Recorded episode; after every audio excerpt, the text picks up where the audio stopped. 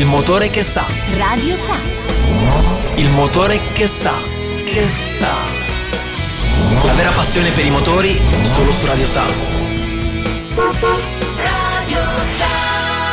Eccoci, Vai. torna Matteo Panini del Circo della Biella. Ciao Matteo. Ciao, ciao Filippo, ciao a tutti gli ascoltatori. Allora, caro Matteo, riprendiamo dopo la pausa natalizia, eh, parlando sempre di eh, corse automobilistiche, ma oggi ci dedichiamo alle donne. Sì, oggi ci dedichiamo alle donne un po' per, così, per un buon auspicio per il 23, perché il mondo è eh, governato da donne, quindi ehm, è giusto che noi diamo anche un po' di, ehm, così, di raccontiamo un po' la verità di quello che è successo nel mondo delle corse, in particolar modo sulla Formula 1, che è la massima serie. E di raccontare di, di- di- quelli che sono stati, eh, di quelle che sono state le donne che hanno comunque lasciato una traccia in questo mondo di Formula 1. Bisogna però fare alcune precisazioni. Sono periodi un po' diversi da quelli attuali, dove oggi il, il numero dei sedili, come si dice in gergo, è molto limitato. Stiamo parlando di un periodo, partiamo già eh, da intorno a fine degli anni 50, fine degli anni 60, 70, dove c'era molta più disponibilità, perché c'erano molte più macchine, c'erano questi famosissimi team privati, i famosissimi team dei garagisti inglesi, e quindi c'era la possibilità di avere un po' più di chance nel debuttare nella massima formula.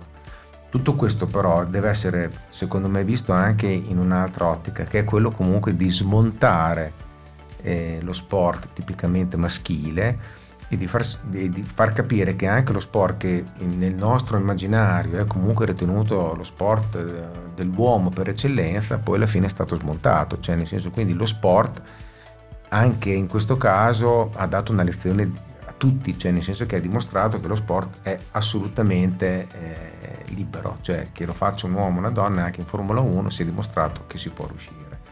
Con delle storie a livello di carattere, mi riferisco per esempio alla prima donna che è Maria Teresa De Filippis, che debutta in Formula 1 nel 58, quindi debutta negli anni degli eroi, stiamo parlando di Fangio, stiamo parlando di Barrastia, stiamo parlando di nomi veramente molto importanti dove la caparbietà è già dimostrata all'inizio, non è che si arriva in Formula 1 perché la mattina apro la finestra, quindi questi sono percorsi che queste donne hanno iniziato in, in gioventù facendo gare comunque, vincendo gare promozionali per poi arrivare chiaramente a, a- correre in macchina in Formula 1.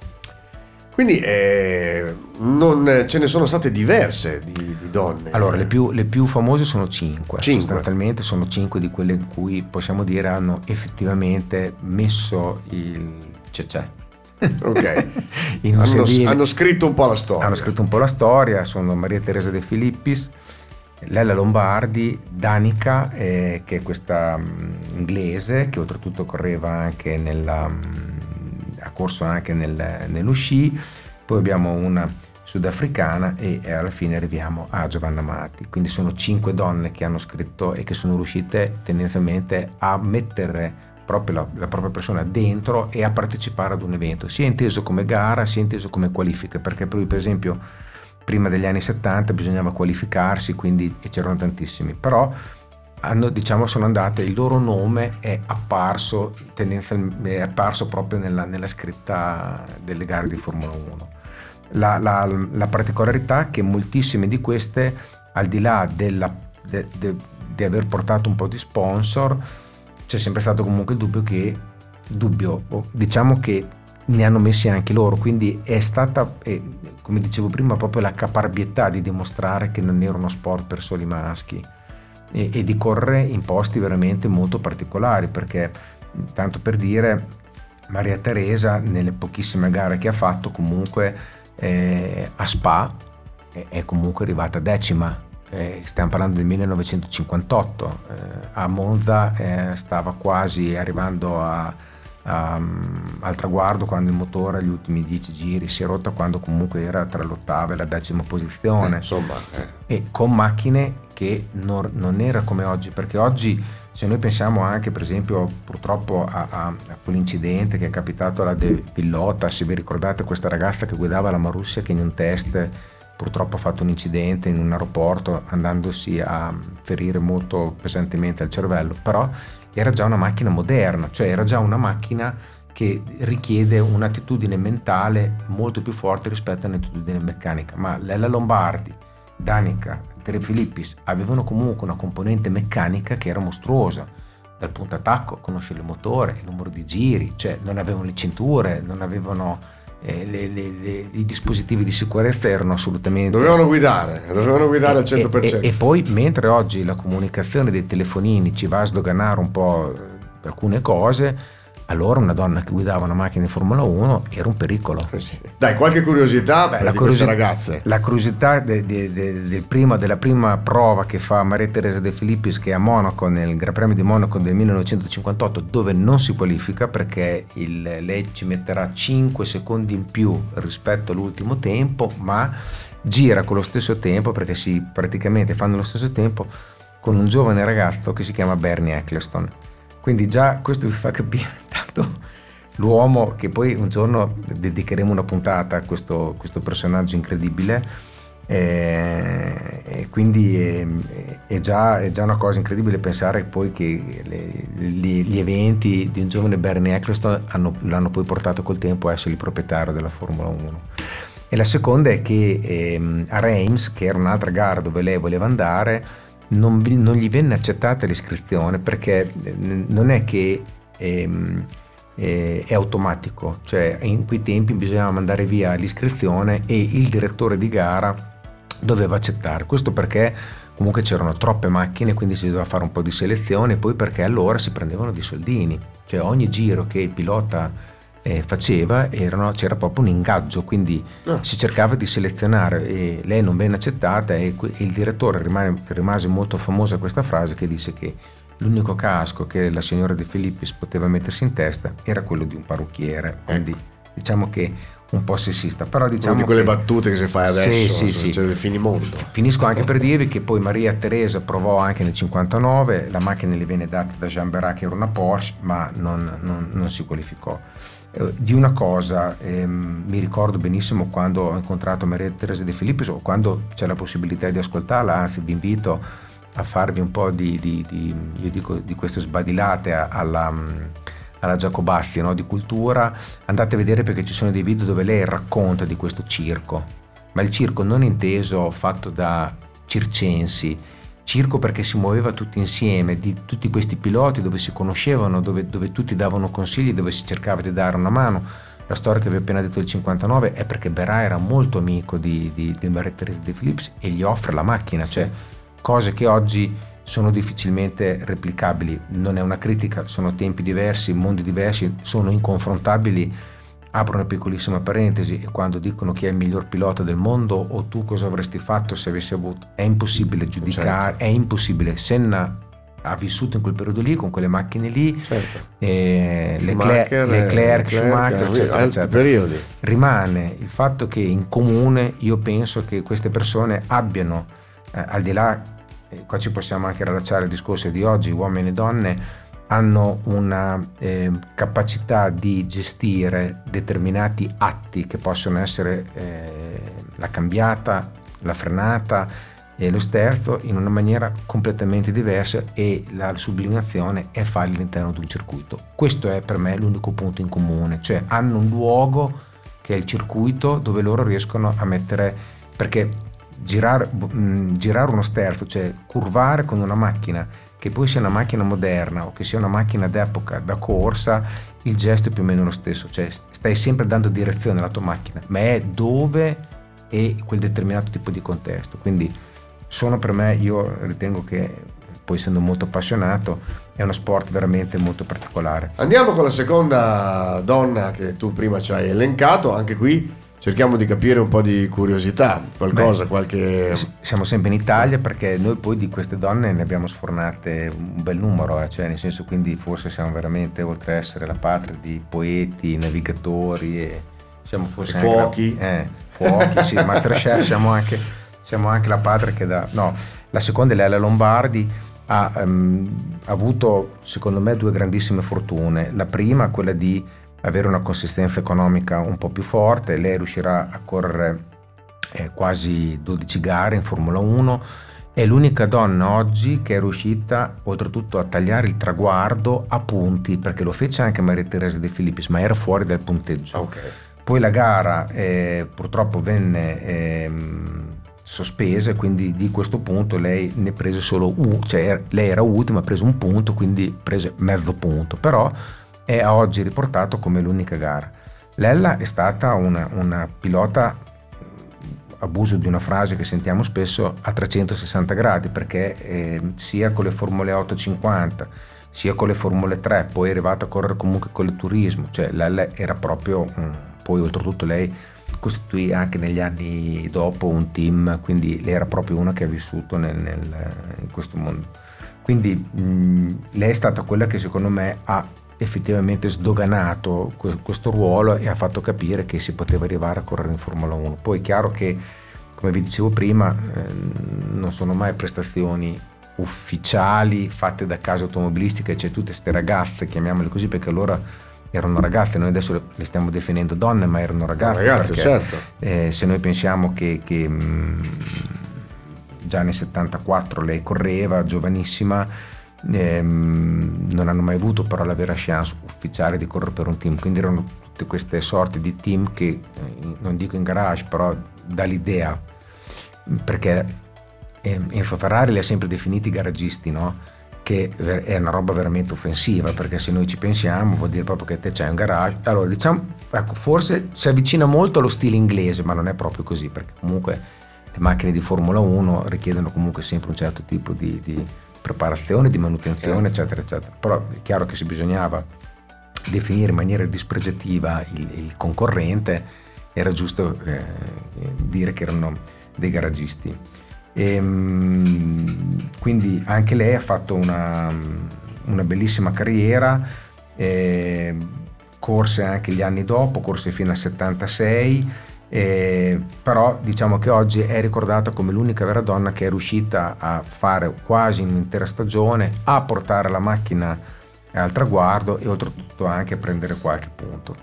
Eh, non, era, non, era, poco, visto comunque il periodo, anche quel periodo lì dove c'era, c'era un bel divario però eh, in quel, in mostruoso. Quel, mostruoso. Mostruoso perché chiaramente dovete pensare che queste macchine qua arrivavano ad avere dei chilometraggi molto importanti, quindi al di là del telaio che poteva più o meno essere uguale, avere, eh, io dico uguale come peso, avere motori con 20, 30, 40, 50 cavalli in più e meno voleva dire veramente tanto, quindi mh, sì, la differenza era, era, abissale, se voi vedete i tempi di, di qualificazione tra il primo e l'ultima macchina le velocità sono veramente date, però c'era uno spirito molto molto molto naif. Oggi io ho letto di queste nuove do- ho letto di questa nuova ragazza, adesso non mi ricordo il nome, che è entrata a far parte della Ferrari Academy, però cioè, sono 22 posti oggi in Formula 1 sì. e, e, c'è una, una, componente secondo me di strategia economico-finanziaria, oltre che abilità di guida,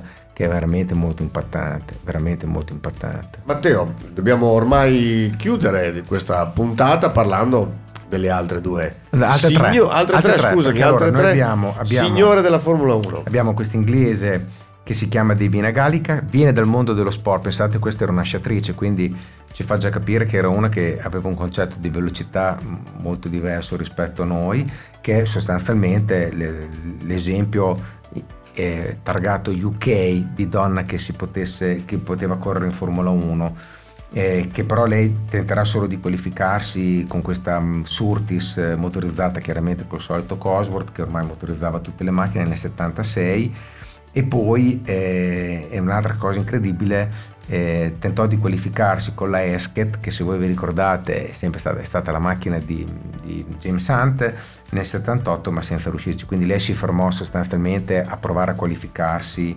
ehm, ma non senza successo Invece cosa importante, quindi iniziamo già ad arrivare intorno agli anni 80, c'è questa sudafricana che si chiama Desiree Wilson, in quale nel 1980 sale e, e, in più correrà ufficialmente con una Tyrrell al, al Gran Premio di Sudafrica.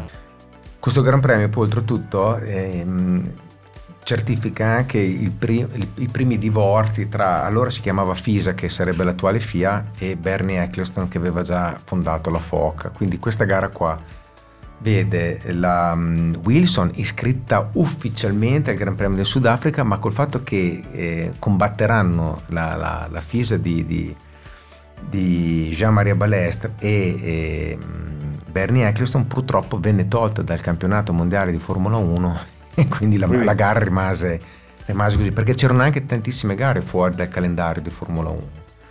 L'ultimo, l'ultimo, l'ultima testimonial è una, ancora una testimonial italiana, è Giovanna Mati, eh, correrà eh, nel 1992 con la Brabham, oltretutto l'ultima stagione della Brabham, la macchina era assolutamente mh, mm, inguidabile, molto Dis- brutta, un disastro. Un disastro, lei trovò il budget per fare queste tre gare, Sudafrica, Messico e Brasile, e dopo poi venne praticamente eh, appiedata e la sua macchina viene data a un ragazzo che poi arriverà a vincere il mondiale di Formula 1 che è Damon Hill. La storia di Giovanna Mati è una storia molto, molto interessante perché lei è romana, capitolina, vive il mondo delle automobili e per tutte le amicizie che ha avuto nel mondo delle automobili e italiano riuscì a trovare questo piccolo budget perché allora i sedili proprio veramente si compravano, cioè a Brabham fondamentalmente non preso Giovanna tanto per le qualità, ma perché assieme alle qualità c'erano eh, la famosissima valigia. E, um, vorrei concludere dicendo che non so se mai rivedremo ancora una donna in Formula 1, perché c'è stata Danica Patrick in Formula Indy, ma in America eh, l'avete visto anche voi, lo vedete anche voi, lo spettacolo, il cinema, eh, lo show viene prima del motorsport. Sì, è vero. Da noi in Formula 1 in Europa c'è ancora invece che la parte di motorsport, di, eh, di, tutto quello che succede, noi sappiamo molto più delle macchine, dei regolamenti che dei piloti se ci pensiamo. Sì, Negli Stati Uniti invece se voi andate a chiedere ad un tifoso di Indy o di NASCAR eh, di un pilota vi sanno dire con chi è sposato, cosa mangia, con che macchina va in giro, cioè è proprio un approccio completamente diverso, è un approccio più eh, friendly Ehm, giusto o sbagliato non lo so, non, non, forse magari un giorno ne parleremo ehm, perché è una visione completamente diversa. Io non lo so se la vedremo in Formula 1. È chiaro che eh, secondo me oggi a livello di tecnica, per quelli senza offesa ai piloti di Formula 1, nel senso che rimangono sempre dei, dei, dei super atleti, oggi c'è una, un approccio alla guida che è molto più ehm, sistematico da videogames, ma non voglio dire che diventa un videogioco perché attualmente le macchine hanno bisogno di una metodologia di utilizzo che è molto mentale, a livello proprio di gestione di tutte le funzioni che ci sono dentro ad un abitacolo, basta vedere solo i volanti, una volta gli strumenti erano dietro al volante, oggi gli strumenti sono dentro il volante. Una volta il cambio era in basso a destra o a sinistra, oggi è dietro al volante. Quindi bisogna essere dei bravissimi, me, bisogna essere molto metodici perché le istruzioni che ti vengono insegnate devono essere applicate esattamente alla lettera, se no il pacchetto della macchina non funziona. Per cui la donna è avvantaggiata volendo, perché la donna è molto più attenta di noi no, uomini. Difatti io dico, difatti la cosa strana, e ritorniamo a parlare del nostro amico Giacobazzi, cioè eh. noi essendo mononeuroni, mononeuroni, è incredibile come si arriva a fare quella cosa lì. Quindi diciamo che la potenzialità e secondo me possono essere anche molto brave. È chiaro che la, la, la, l'approdo in Formula 1 deve prevedere, secondo me, tante, tante, tante, eh, tanti aspetti che devono essere messi insieme che in questo momento, solo che, te ne manchi uno, non ce la fai. Cioè, deve essere tutto completo oggi. Matteo, velocemente, che ormai siamo in conclusione, ti ricordi qualche donna che al di là della Formula 1 ha ottenuto dei buoni risultati al volante? Magari Ma sì, ce n'è, ce n'è, nella... c'è questa... Mh, ce ne sono tante, adesso eh. mi hai colto. T'ho, pre- sì, preso, hai preso lì, c'è, c'è questa. Guardate, c'è questa mh, ragazza che oltretutto è scomparsa qualche anno fa che guidava in Germania, era chiamata la regina del Nürburgring. Eh, ok, Schmidt. Adesso qualcosa del genere eh, mi hai fatto fare una bruttissima figura. No, vabbè, Matteo, siamo, eh, insomma, stiamo parlando di delle No, lei, no, ce ne sono, ma ce ne sono un sacco. Anche cioè, nel rally so che ci anche sono nei rally, poi, navigatori ricci. I navigatrici cioè. più famosi sono quelli da... Quindi è il problema che oggi deve essere un, ci deve essere tutta una combinazione di fattori che mentre una volta, e l'abbiamo, l'abbiamo raccontato prima, se non c'era forse la passione, forse l'indotto ti poteva aiutare, oggi l'indotto ti ammazza, cioè ah, nel sì. senso che eh, vita mia, morte tua, cioè nel senso che se posso andare su io. E poi c'è un altro aspetto che non essendoci più questi team che davano la possibilità di vendere i sedili, perché oggi non, non si vende più niente, eh, è molto molto difficile. Quindi io incrocio le dita, dico spero perché comunque per me è sempre qualcosa di, di, di anche perché sicuramente, finisco con una battuta, l'abitacolo sarà sicuramente più in ordine, più profumato. Eh, esattamente, esattamente. Ultimissima cosa, ricordiamo un pilota di casa nostra scomparso qualche giorno fa, Graziano Pantaleoni. Sì, parliamo di Graziano che mh, eh, abbiamo salutato la settimana scorsa, eh, super super eh, appassionato di, di salite, ha vinto anche moltissimi, ha vinto qualche campionato italiano con una Pantera una persona squisita, sempre disponibile, bravo e uno sportivo perché poi si dilettava a giocare a tennis, andava in macchina, ultimamente giocava a golf, quindi lo sport era veramente dentro il suo DNA come poi l'ha trasmesso a suo figlio Carlo. Grazie mille Matteo Panini, Ciclo della Biella, il motore che sa. Arrivederci a tutti. Grazie, ciao Matteo.